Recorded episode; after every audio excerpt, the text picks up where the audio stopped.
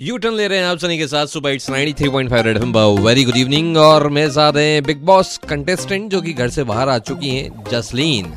यार जसलीन, आपने big boss के घर में इतना टाइम स्पेंड करा, बहुत सारे लोग थे, रोमिल था वहाँ पर और श्रीसंत हैं, दीपिका है। आपको सबसे बड़ा पॉलिटिशियन, इलेक्शंस तो हो गए कंप्लीट, लेकिन बिग बॉस के घर में भी एक उम्मीदवार था ऐसा जिसको टिकट मिलना चाहिए था। कौन है वो? रोमिल ही होगा, रोमिल चौधरी। मैं कहूँगी कि वो स्मार्ट गेम खेल रहे हैं, लेकिन कहीं ना कहीं ना वो थोड़ा सा डर्टी भी हो जाते हैं और इसलिए उनको शायद कहा गया कि वो दोगले हैं, घर में उनका नाम दोगला पड़ गया है।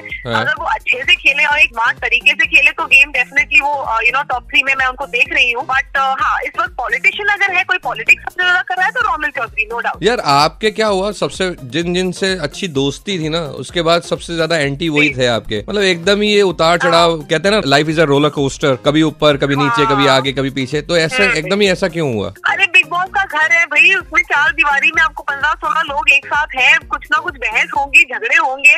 और मेरे जो दोस्त थे, जैसे रोमिल पहले मेरे दोस्त थे, फिर मेरी बिगड़ गई, फिर मेरे वापस दोस्त बन गए। तुम ही मेरे दोस्त इतनी अच्छी थी और मेरे घर आने के बाद, मतलब बाहर घर के निकलने के बाद मुझे पता लगा कि वो एक्चुअली मेरे दोस्त कभी थी ही नहीं, वो तो पीठ पीछे मेरी कितनी बुराइयां कर रही थी। कह रही थी कि जसलीन मुझे कॉपी करती है और क्या है, रोमिल जसलीन के पीछे पड़ा रहता है। मतलब इतनी इनसिक्योर हो गई वो मुझे लेके, ये तो मैंने कभी सोचा ही नहीं। तो ये होता है बिग बॉस का घर सनी। चलो, इतने सालों से मैं ट्राई कर रहा हूँ, लेकिन अब की बार जब ट्राई करूंगा तो सोच समझ के और आपसे सलाह मशवरा करके अंदर ही जाऊंगा।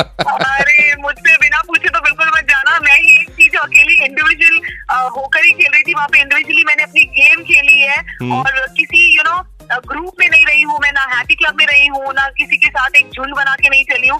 जसलीन गई है तो अकेले खेली है, अनूप जी के बाद भी उन्होंने जो खेला है वो एकदम अकेले खेला है। लेकिन अकेले खेलने वालों के साथ हुआ क्या, वो अभी आकर पूछेंगे। Ninety three point five red F M बजाते रहो।